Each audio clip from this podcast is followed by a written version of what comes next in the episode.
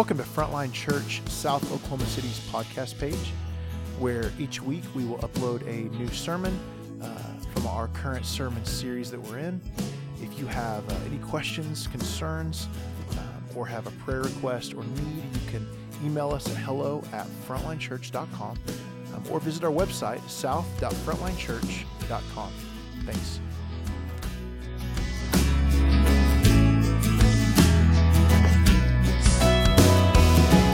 Scripture for today's sermon comes from 1 Corinthians 12 31 through 13 13. The word of God speaks to us. But earnestly desire the higher gifts, and I will show you a still more excellent way. If I speak in the tongues of men and of angels, but have not love, I am a noisy gong or a clanging cymbal. And if I have prophetic powers and understand all mysteries and all knowledge, and if I have all faith, so as to remove mountains, but have not love, I am nothing. If I give away all I have, and if I deliver up my body to be burned, but have not love, I gain nothing. Love is patient and kind. Love does not envy or boast. It is not arrogant or rude. It does not insist on its own way. It is not irritable or resentful. It does not rejoice at wrongdoing, but rejoices with the truth. Love bears all things, believes all things, hopes all things, endures all things. Love never ends. As for prophecies, they will pass away. As for tongues, they will cease. As for knowledge, it will pass away. For we know in part, and we prophesy in part. But when the perfect but when the perfect comes, the partial will pass away. When I was a child, I spoke like a child, I thought like a child, I reasoned like a child. When I became a man, I gave up childish ways.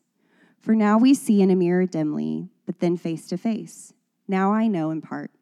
Then I shall know fully, even as I have been fully known. So now faith, hope, and love abide, these three, but the greatest of these is love. This is God's word to us. Thanks be to God. Amen. Well, dearly beloved, we've gathered here today in the sight of God to study a passage that we might think we know because we've been to weddings. Good morning, welcome. My name is Sean. If you don't know me, I get to serve as one of the pastors here. We are in the book of First Corinthians. We've been doing this for uh, about nine months now. And uh, today we come to chapter 13, which has been called by some the most famous chapter in the whole Bible. And if it's not the most famous, it very well might be the most misunderstood. Uh, the danger that we have in front of us today is because we've heard this so many times, we think we know it. And we should take a pause um, when that happens. We hear the call to love and we say, oh, yeah, we know this part. We've already got this part. We figured this part out a long time ago.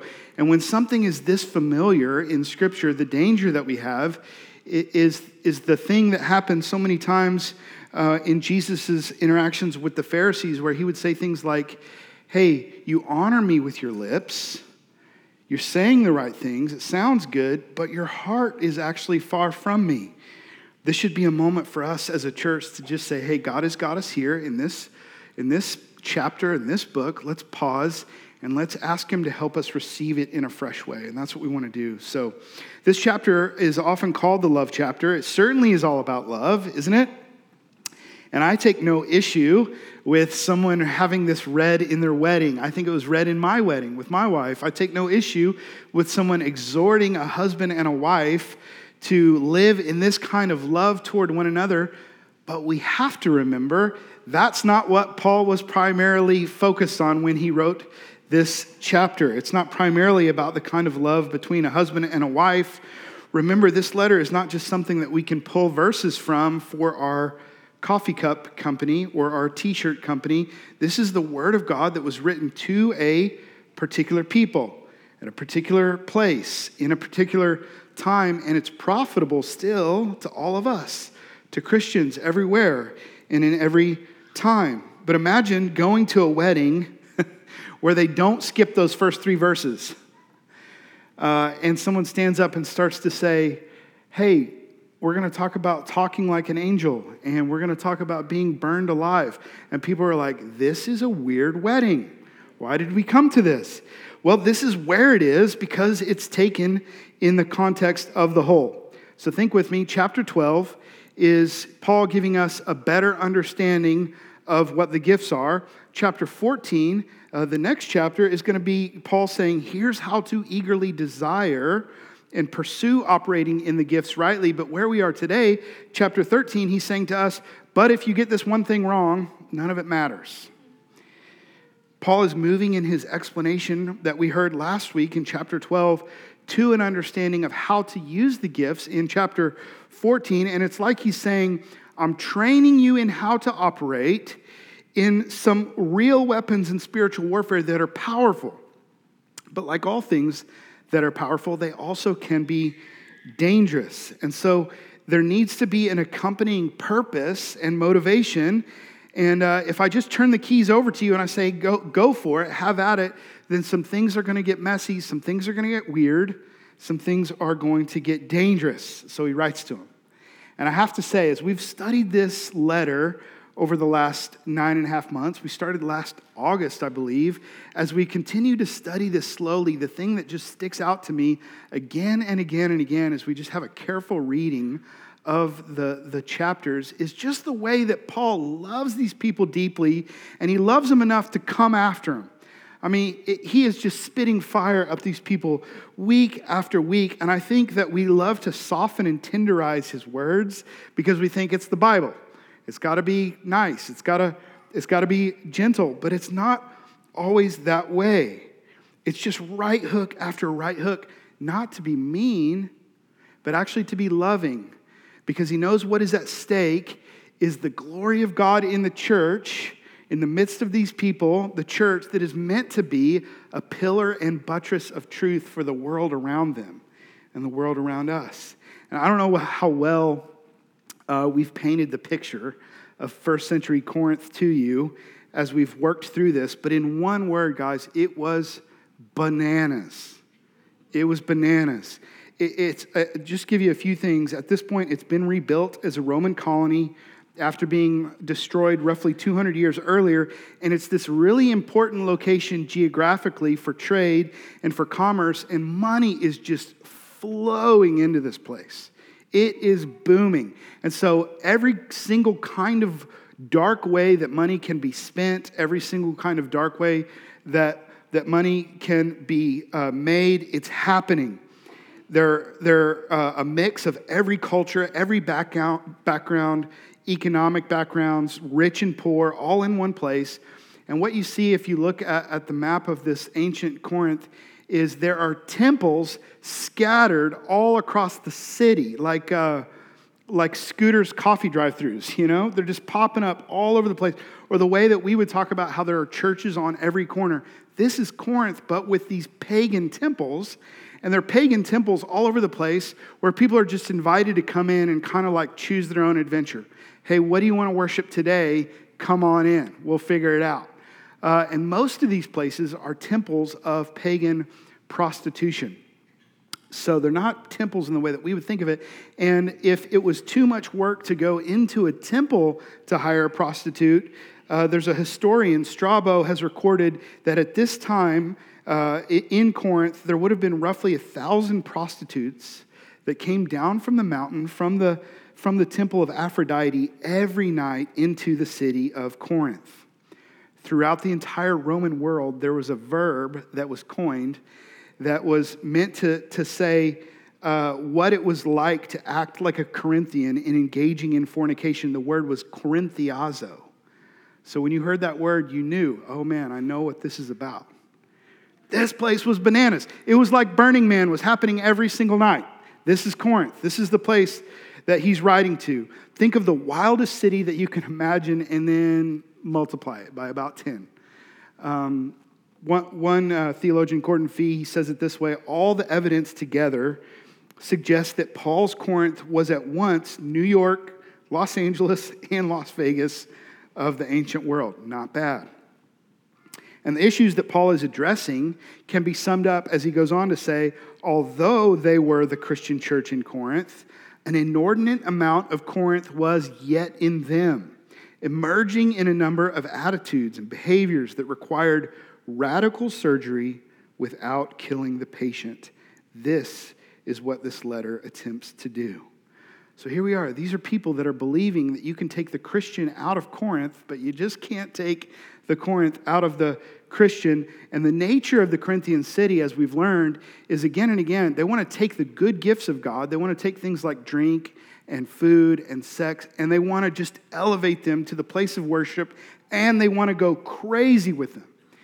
And as Paul is addressing this church in this letter, what we're seeing is that here we have baptized, converted Christians who now see the things that are given by God as spiritual things, but they're doing the same thing with them. They're going crazy with them, they're elevating them to the place of God. And this many pages into the letter, man, we're just getting the idea that Paul's just not going to give up. He's not pulling any punches. He actually seems pretty committed to teaching old dogs new tricks, no matter how set in their ways, no matter how much they've misunderstood the grace of the gospel. He's going to keep discipling them. And at the end of chapter 12, he said he wants them to pursue the gifts, but he wants them to move deeper now to show them a more excellent way. A way that if they can understand, it's going to bring everything else in life into focus. And the same is true for us. So, the end of chapter, I, I think we get into chapter 13 and we think, Surely, here we go. This is the love chapter. Surely there will be a reprieve from all of the rebukes, but he just doesn't let off the gas.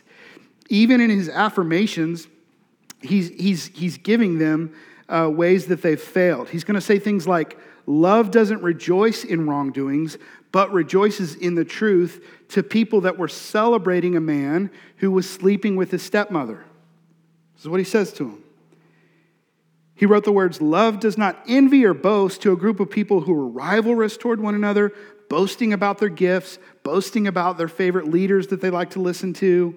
He wrote that love is not irritable or resentful to a group of people that for 12 chapters now, he's been just trying to convince them to lay down their rights that they keep wanting to talk about.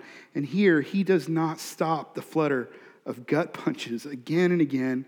And um, I just have this mental image like, I don't know if you've ever received an email or gotten something in the mail and you think it's going to be one thing and it just ends up being like, oh, that is not what I thought I was getting in the mail. Like I just have this mental image of them going like, hey guys, we got a letter from Paul. Let's all gather around. Let's all read it. Let's check this out. Let's see what he has to say. And like they start by, you know, walking around and reading it standing up and like an hour in, they're like sitting down like with their hands on their heads just like, "Oh my goodness, I can't believe he's saying all this to us." Uh, this is the picture that we have. And so, three things here in this chapter that I want us to, to take away in our short time together. One, he talks to us about the value of love. And then he's going to talk to us about the nature of love. And then finally, we see the permanence of love. So, first thing, the value of love. Read with me again, starting with verse 1. If I speak in the tongues of men and angels, but have not love, I am a noisy gong or a clanging cymbal. And if I have prophetic powers and understand all mysteries and all knowledge and have all faith so as to remove mountains but have not love, I am nothing. Today, again, we have this fascinating glimpse into the Corinthian church. We already know that these guys have demonstrated immaturity, rivalry, ways that they were kind of building up their little factions. Do you remember uh, in chapter one when Paul has to confront them because some of them they were bragging about which of the apostles that they like to listen to or like they like to follow more than others. Some were a part of the Paul Club. Some were like Team Apollos. And then you had these like super spiritual Christians who were like, that's fine, but we only listen to Jesus. like hashtag Jesus juke. We had th- those guys, you remember? He was talking to them. And then in chapter 11, they're deciding who to allow to drink the good wine and who to allow to taste the good bread when they come to the Lord's Supper. And there's, you know, some people are like, hey man, that's a 10 year Cabernet. I brought that from my house. You're not allowed to taste that. And Paul's like, guys, you've completely missed the point of what this meal even is. And here we get into chapter 12 and 13, And we see in a subtle way, Paul is addressing that people are again comparing themselves, wanting to create some competition, and now they're talking about the gifts. Now they start to talk and brag about which gifts they got. So the, the, the picture that we have is, you know, one guy says, Hey man, what'd you get? Oh, I got tongues. Oh man, that's great. But it's not as good as mine. I got prophecy. And you got the other people that are over here, and they're like, you guys continue to argue about, you know, which gifts are better. We're going to be over here selling everything that we have to give it all away to the poor. You know, those are the super spiritual uh, Christians that we see in Corinth. And Paul, he gets to this place, he's just like, guys, you're missing the point. You're missing the point. And he gives us a, a metaphor. And if I were writing this letter to you all to say, like, hey, I want to illustrate some tragic missing of the point, I would, you know, I, I would try to paint some picture of like, you know, imagine someone who had a multi million dollar rose garden, but they had no sense of smell. Oh man, tragic, right? Hey, imagine somebody who was invited to come and dine like at a Michelin star restaurant, but they had no sense of taste. Oh, terrible, tragic. Hey, imagine someone who sold everything that they had, bought a cabin in the mountains with a beautiful view, but they had lost their sense of sight. Tragic, right? The problem with my metaphors is they would be tragic, but only for one person. And, what we see is Paul is using the metaphor of symphonic instruments to show us again that being able to walk in the gifts or not being able to walk in the gifts actually isn't about us, but it's about others. It's about the people around us. If you've ever listened to a symphony orchestra, every single little sound is on purpose, contributing to the whole piece. If you've ever gone to a symphony, it's amazing, amazing experience. Um, if you're there early enough, like you, you, you get this, you get this uh, experience where everyone's like the symphony is warming up, they're tuning, and it sounds crazy. It actually doesn't sound like what you thought it was going to sound like. It sounds more like a barnyard than it does, you know, music. And uh, you know, you're like looking like, why are they all playing different notes? This is crazy. And, you know, somebody's like opening up a spit valve and saliva's like going on the ground. And you go, did we pay for tickets for this? But something happens when the conductor stands up with his baton, right? Magic starts to come from that stage. It's incredible. Hundreds of sounds coming together to make something beautiful, conducted down to the last detail to create one composition. And the reason that it's beautiful is because all of the individual musicians are playing their piece that complement or build up the others, right? That's the picture that we have.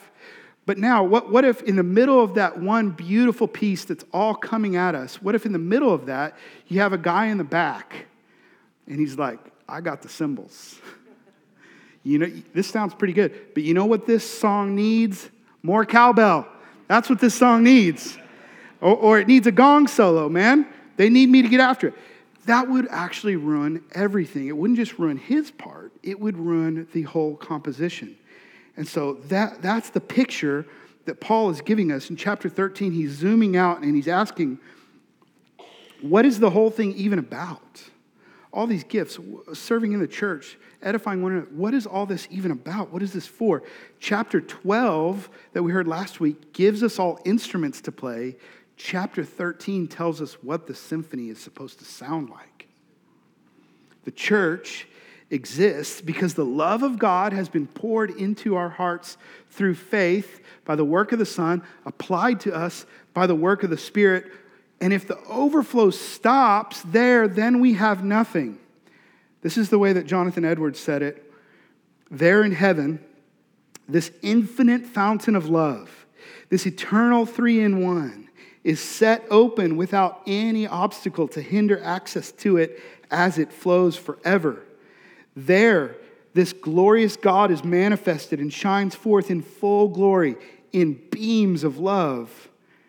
And there, this glorious fountain forever flows forth in streams, yea, in rivers of love and delight. In these rivers, and these rivers swell, as it were, to an ocean of love in which the souls of the ransomed may bathe with the sweetest enjoyment, and, and their hearts, as it were, be deluged with love. It's a good picture. This week, in studying this passage, I just kept coming back to the words, if I have love, then I am nothing. I just kept coming back to that. What is he, man, what is he getting at? Why does he use the word, I am nothing? And what I thought I would do today is just do the cool pastor thing where you go like, hey guys, I dug into the Greek and I just want you to know what it really means. And so I used the tools, you know, I dug into that and, uh, and I found out it just means nothing. that's all it means. Uh, one of the lexicons says not anything. So if that's helpful, there you go. It just means nothing. So as I dug into that, I think it's possible, at the very least, that he just means all of my effort, all of my desire to use my gifts. If they're divorced from love, then it's just a big waste of my time. I think it's at least that, but I couldn't get past thinking that maybe also it's more than that. And so, you know, without putting my own words in Paul's mouth, if, from this book, I want to at least give you a couple other places in Scripture that I think should arrest us as we, as we think about what he's saying here. 1 John 4 8, really clear and simple. Anyone who does not love does not know God because God is love. Matthew chapter 7, there's this really crazy, scary place where Jesus is talking to people and he says to him, Not everyone who says to me, Lord, Lord, will enter the kingdom of heaven, but the one who does the will of my Father who is in heaven. And on that day, many will say to me, Lord, Lord, did we not prophesy in your name? Did we not cast out demons in your name? Did we not do mighty works in your name? And then I will declare to them, I never knew you. Depart from me, you workers of lawlessness. I think there's something to that when he says, If I have not love, I am nothing. This is the place that we find ourselves in our study today. And so, to shift the metaphor from last week for a moment from the body maybe to like a vehicle, think about this a more modern metaphor. Um, say you've got a vehicle, you've got all the parts. And you got some that are really shiny and chrome. You got some that are like interior soft leather. But if we don't have any fuel to put into the tank, we're not going anywhere. It's just something nice to look at. So, Paul, he tells us the value of love. It's crucial, it's critical, not just as one ingredient, but the fuel that makes the whole body operate. And then he does the thing that first century Corinthians really need. And he does the thing that 21st century Americans really need when everyone is talking about what their def- definition of love is, when everyone is just taking their cues from what the radio songs say love is, when people are watching things on Netflix like Love Island, I don't even know what that is, uh, when people are saying love is only a feeling, when, when love is only a choice, he actually gives some really clear definition to what the nature of love is. That's the next thing I want us to see. Verse 4, read with me again. Love is patient and kind. Love does not envy or boast. It is not arrogant or rude. It does not insist on its own way. It is not irritable or resentful. It does not rejoice at wrongdoing, but rejoices with the truth. Love bears all things, believes all things, hopes all things, endures all things. So, we're not going to have a chance to be completely exhaustive here, but I do want us to just kind of walk through this line by line, this definition, to just explore what is it that God might have for us to stir our hearts to greater love the people in our lives. And as we move through this, just kind of think of it this way with me. Um, Paul, he is, he's, he's using brush strokes to kind of paint a picture. And some of them are going to overlap, and some of them are, are going to be more colorful than others. But if we only take one of these little things, it's only a brushstroke, you don't have the whole picture. So we got to take the whole thing and we got to put it together and go, what does love look like? The first thing he says is that love is patient. This is not necessarily about waiting on the family that is perpetually late to you know come to family meal at community group. Are we going to wait on them to bless the food? Do we know if they're coming not? I think we should wait on them but that's i don't think that's what he's getting at here. I think this is deeper. This is about being patient with one another as we grow up into maturity. It's not just patient like okay i'm going to just kind of stand aside and wait for this person to grow up but it's long suffering and it's, it's the willingness to walk with them as they do. Seeing where God is growing someone to be, but not demanding that they get there immediately. Willing to stand in the growing pain with a brother or sister to carry their burdens with them. This is love. Love is patient, but love is also kind. Kind, uh, not nice, but kind. Niceness can be a veil for not wanting to go to the tension with a brother or sister, but kindness is the wound of a friend. The kind of love that a person could receive, even if it's hard, knowing that you only and always have their best interest in mind and in heart. You're always rooting for them to grow up into Christ. Niceness can kind of mask itself as kindness, but it's actually rooted in avoiding the hard things that must be said, the hard things that must be done, even the boundaries that need to get put up in place in kindness. It was kindness. In 2018, a surgeon laid me on a table, put me to sleep, cut open my chest, broke open my sternum, stopped my heart and cut out a failing aortic valve so that it could be replaced because it was killing me. And let me tell you, it hurt a lot, but it was the thing that needed to be done. This is a picture of this kind of love. Love is patient, love is kind, love doesn't envy or boast. Paul is writing to people who have demonstrated again and again that they want what the other person has. I just want what the other person has. And when I get the thing that they have, I, I love to talk about it. I love to boast about it. Hey, you ever have the thing that happens in your life where you're just like, man, this other guy, this other lady, every time I turn around, things are just going so well for them. It's just not fair. And it's like, it's more than jealousy. You're to a point where you're like, I kind of actually want to see something go badly for them. Too honest? That's envy. That's envy. Paul's saying love doesn't do that. Or the, the, the, flip side of the ugly coin is hey, things actually do flip and things start to go well for you. You want everybody to know about. Let's get the spotlight on me for a little while. I want you guys to see how great things are going for me so that maybe you actually feel bad about your situation. So that maybe you can stir up that kind of uh, envy in you. That's boasting, and it's a cancer in the heart. And he's writing to say, guys, actually, love celebrates what God is doing in the other person. It's okay to celebrate with one another. He goes on to say, love is not arrogant or rude. This letter has already shown us times that the Corinthians, the, the Christian Corinthians, they're treating one another transactionally. So the people that come in that have something to offer, man, welcome. Come on in. We'd love to have you here.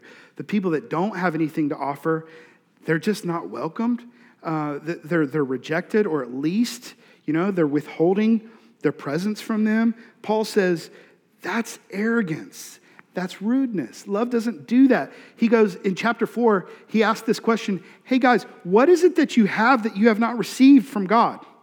Can you just point to one thing? Like you guys that are parents, you know this question in your house from like toddler to teenager, the thing that happens in your house where the kids start to say, hey, that's mine. And as parents, you go, hey, can you just point to one thing in this house that you like got a job and you paid, you earned money and you paid for and now you're insuring it? Can you just point to one thing? There's nothing here that's that way. And Paul is saying to the Corinthians, like, guys, why are you boasting? You don't have anything that hasn't been given to you out of the grace of God. Love isn't arrogant in that way, but rather it models the humility of Jesus. And then he goes on to say, Love doesn't insist in its own way. Love does not insist on its own way. This one might kill community in the church and in families faster than any other. Um, just me personally, like when I when I dig into like God, why am I reacting the way that I'm reacting, I feel like when I'm being squeezed, it's like sinful stuff is seeping out of me. And again and again, God just shows me it's because you're still so selfish. You're just super selfish. Um, so I want to ask you, like, I think there's a lot of us, a few questions.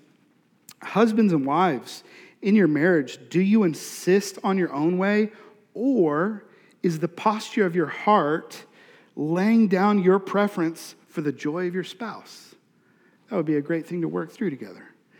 In your community groups, in what ways do you withhold your whole self from the people that are trying to love you? Do you put the well being of those people before yourself, committing your time and your presence and your energy to them even when it's difficult? Hey, in ministries of the church, in quieter vocal ways, do you feel that there's something happening in the ministry of the body that hasn't been planned exactly how you would plan it? And so your reaction is actually to withhold yourself instead of just like diving in and bringing all of your gifts and bringing your whole presence into that place that is imperfect. The way of love asks the question how can I defer to others? How can I lift up others around me even if my preferences get lowered? Doesn't, doesn't insist on its own way. And then it's not irritable or resentful. Irritable, easily angered, just ready to blow up. This is the person that, like, for whatever reason, you're just looking for confrontation with everybody around. You're just looking for a fight. Is that you? Are you the person that, like, everyone is dancing on eggshells around you? Or are you the kind of person that people can come to as a safe refuge and they're going to know whether or not they agree with me, they're going to disagree in gentle and in kind ways. I can come to this person, I'm safe with them. Or, or resentful. Maybe your translation says, keeps no record of wrongs. Love doesn't hold on to things from the past, just waiting for the chance to bring it back up. Are you a person who lets things go?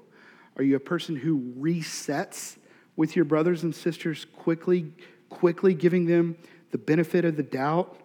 Real love, First Peter is going to say, covers a multitude of wrongs against one another. That's the kind of love that we want to show. Does not rejoice in wrongdoing but in the truth. Hey, I know this is hard to believe. This is crazy. There are some people that love to watch others fail. Can you believe it? Crazy. Really surprising. Love doesn't do that. Some people love to stand back and watch the train wreck. You know what I mean? Um, they love to do that. And, and this is the heart of gossip. Hey, if you love to share or watch other people fail, can we just grow out of that?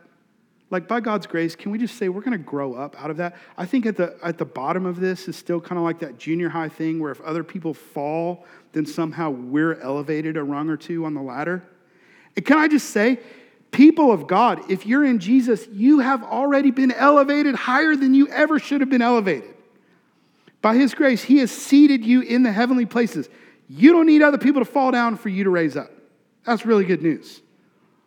Like you can hold on to that. And then he makes a shift from what love is to some specific things that love does. He gives us four things. We'll hit them quickly. Love bears all things.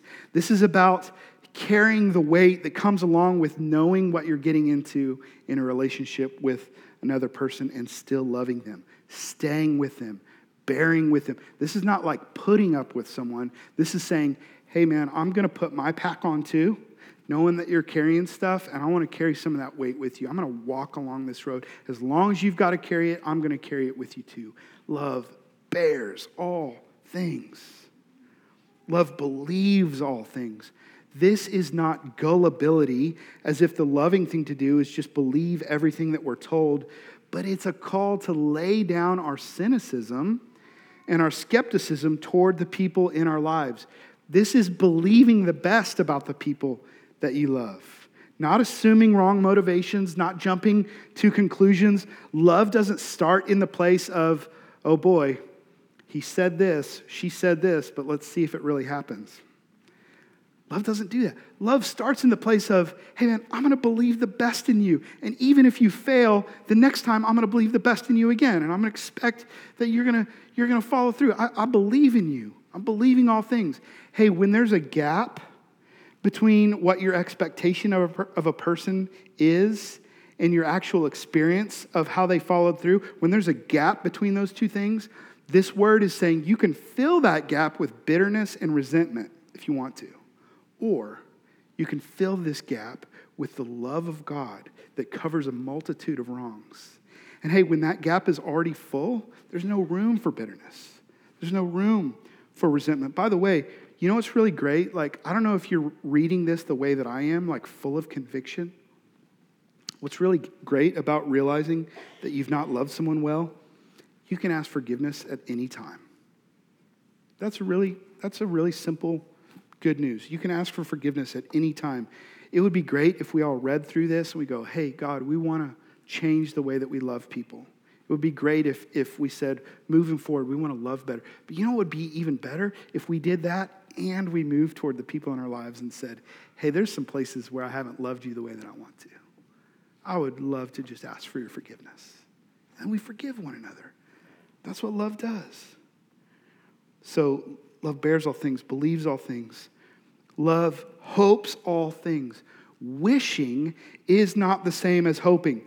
Hoping, in the biblical sense, is rooted in the deep belief that even when our eyes betray us, even when our hearts betray us, when our circumstances betray us, we know that there is coming a day when Jesus will make all things new. And until that day, he still has authority. So there are relationships that you have. There are relationships uh, that I have that take turns for the worse.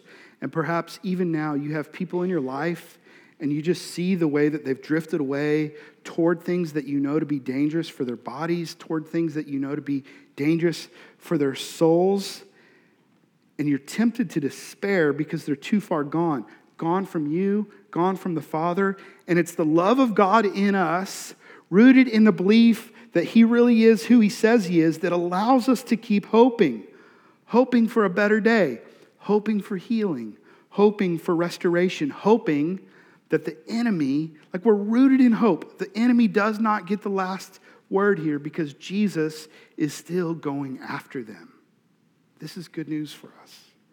Finally, love endures all things. This is the kind of heart that just says, hey, God has not given, given up on me. He's still growing me, He's still maturing me, and I believe He's doing the same for you. Hey, you can give up on people. You can give up on people. Maybe you already have, but it will not be motivated in the love of God. Now, there are relationships that are abusive, there are relationships that are dangerous, and, and, and, those are relationships that you need to walk away from. That's not what this is talking about. This is talking about the people in our lives that frustrate us. This is talking about bearing all things, believing the best, letting hope rise to see the people in your life continue to mature in Jesus as he is maturing you, enduring with one another until the day that Jesus sanctifies you and sanctifies them, remembering all the while, these are co heirs. This is my brother. This is my sister. I'm going to spend the rest of eternity worshiping by their side. And with an eye to that day and with our hearts turned to that day, we read the last few verses. With the rest of our time, I hope you'll lean in to these last few verses because I think we'll find some incredibly encouraging words here. Verse 8 Love never ends. As for prophecies, they will pass away. As for tongues, they will cease. As for knowledge, it will pass away. For we know in part and we prophesy in part. But when the perfect comes, the partial will pass away. Let me jump to, to verse 12. For now we see in a mirror dimly, but then face to face. Now I know in part, then I shall know fully, even as I have been fully known. Hey, how amazing is it that no matter how perfectly we get prophecy right, it's going away? How amazing is it that no matter how, how much we're able to, to work out perfectly the gift of tongues, interpretation of tongues, those things are temporary. Think about a measure of faith that you could carry in your soul that would change you, that would change the people around you, the kind of faith that you dream about having that would move mountains. There's coming a day where God is like, hey, we don't need that one anymore. You can set that one down. That's crazy to me. Why? Because when the perfect comes, those gifts just won't be necessary. And so I want to ask, like, what does that mean? What is the perfect? Uh, some of our, our cessationist friends will say, well, that's referring to the canon of Scripture. Now that we have the canon of Scripture, we just don't need the gifts anymore. And I would say to those friends, I think that you have some, you have got to do some some pretty crazy matrix backbends to get there. And the reason I believe that is actually just the next few words that we read. I will know fully, even as I have been fully known. Hey, I hope you commit yourself to the study of Scripture. Like, I hope you love the Word of God. I hope you dig into it. I hope you got friends that you study it with. I hope it comes alive in your life. I hope it comes alive in your heart. But is there anybody here that would say, man, I understand the Scripture so well that I just don't have any more questions? Like, I just, I, I know this book so much that even like a conversation with Jesus himself just wouldn't help me. Is there anyone here? I am not in that place. If you are, I would love to, to, to meet you um, there's coming a day, though, and I think that most theologians, and what I think is really clear in this passage, is that, that the perfect is talking about the day that we are in the presence of God Himself. I was so sad to hear that Pastor Tim Keller on Friday morning passed away, uh, lost his battle with cancer. If you don't, if you've not read Tim Keller, if you've not listened to Pastor Keller, amazing man of God, pastor, author, by all accounts loved his family, loved his church, loved his city, church planter in New York City. And he was a man that I think many of us would just say, he just really helped me understand the Word of God.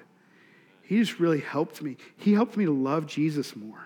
This was a man that I would just look at him and go like, man, somehow he just gets it. The word of God is alive to him. He knows it thoroughly. But you know what's crazy? Pastor Tim Keller passed away on Friday morning. He went to sleep on Thursday night looking through a mirror dimly, like a foggy piece of glass. He woke up on Friday morning able to see everything, able to, to fully understand exactly what is happening. And, and I just have to say, like, I genuinely ask God, probably every week, I ask God questions that I just know I probably am not going to get answers to before the day I come face to face with Jesus. I long for this day. I look forward to this day. The idea of seeing the perfect, coming face to face with the perfect, I long for this day. The idea that Paul talks about in the letter to the Second Corinthians letter, the idea of the weight of glory. There's coming a day for me where the weight of life, all of the pain of life lifts off, and the only thing I'm ever going to know again is the weight of God's glory in His presence. I long for that day.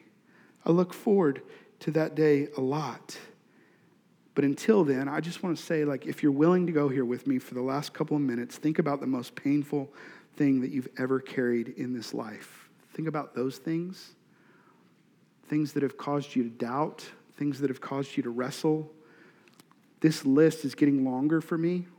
The longer I live, the more I'm in ministry, the more I know you guys and your stories, things that I have questions about, things that I just don't understand. Um, I know that there are some things that are going to change for us in an instant. I know, like the scriptures talk about, that in an instant, in the twinkling of an eye, some things are going to change. But also, Revelation talks about the truth that Jesus himself will wipe away every tear from our eyes. Think about the intimacy that comes with something like that. Someone looks you directly in the face, they see the pain in your eyes, and they wipe the tears away. This is what Jesus is going to do for us.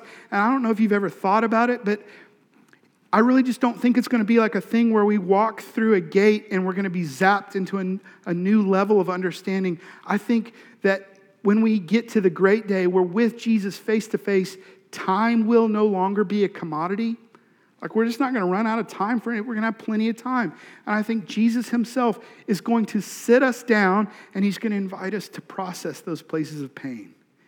He's going to invite us to share with him what we were feeling. And he's going to say, Hey, here's what I was doing. The whole time it felt so painful. You could not see what I was doing. Here's what I was up to. Here's how I was working. And he's going to wipe away. He's going to be the one to wipe away every tear from our eyes. I long for that day, friends. So here we are. We have chapters 12 and 14. They help us to know about the grace gifts all that is meant for us to build one another up. And that's what he's helping us to see. Paul is like, go for it. Go for those gifts. Earnestly desire those things. Run towards them. But this way of love, this way of laying your life down, It's the more excellent way. It's the foundation for all of our Christian faith. This is the thing that if you get right, everything else will come into focus. Pursue that first. Will you guys stand with me? Hey, as we come to the table today, uh, one of the things that I just want us to recognize and feel the weight of is this definition of love, these words that have been written. This is not like Paul's good ideas about what he, these are not like Paul's hot takes on love. He's giving us a picture of divine love. He's saying, hey, think about the truth of this. This is the way that Jesus has loved you. When you were wandering, love was patient. When you were far from God, it was his kindness that moved towards you. Love was kind. If there was ever one that could boast in his own righteousness and hold it over our heads, it would be Jesus. If there was ever one that could be irritable and resentful toward you because you continue to fail again and again and again, it would be Jesus. But, friends, that is not what he has given us. He's given us his love, he's given us his perfect forgiveness. And so we come to the table today, we remember the body and the blood of Jesus that was broken for us, the one that bears all things for us, the one that endures all things for us. And we receive again this meal until the day, with an eye towards the day where we actually receive it in his presence. And on that day, he's going to be the one at the head of the table. Hey, if you're not a follower of Jesus today, we're so glad that you're with us. We're, we're honored that you would be here. You're invited to come to anything that we do. You're invited to gather up in these circles and listen to us pray. But the one thing I just want to ask you to please not do is take the bread and take the wine, because for us, this is a meal of faith. When we receive this bread, when we receive this cup, it's us saying, It was Jesus' body and blood as a sacrifice in my place that paid for my sin. And so it's, it's my only hope. It's not my own righteousness before God. It's only the work of the Son. That's what we're saying when we do this. So if you would just honor us by not receiving, we would love for you to, to join us. For followers of Jesus, here's where I would love to encourage you today. Gather with your small groups, with your family, with your friends, with your community group, and listen. In our church, we're going to go for it on the gifts. We want. We've been praying this prayer for 20 years. God, if it's real, we want it. If it's not real, we don't care about it. But if it's real and it's from your Holy Spirit, we want it. We're going to go for the gifts. But today, as you gather around the body and blood of Jesus, could we just pray this simple prayer? God, more than we need anything else, we need to be filled again with your love. We need to be filled up with your love for our family, for our friends, for our neighbors, for our coworkers. Would you again fill us afresh with your love? That's the prayer. When you're ready, followers of Jesus, you can come.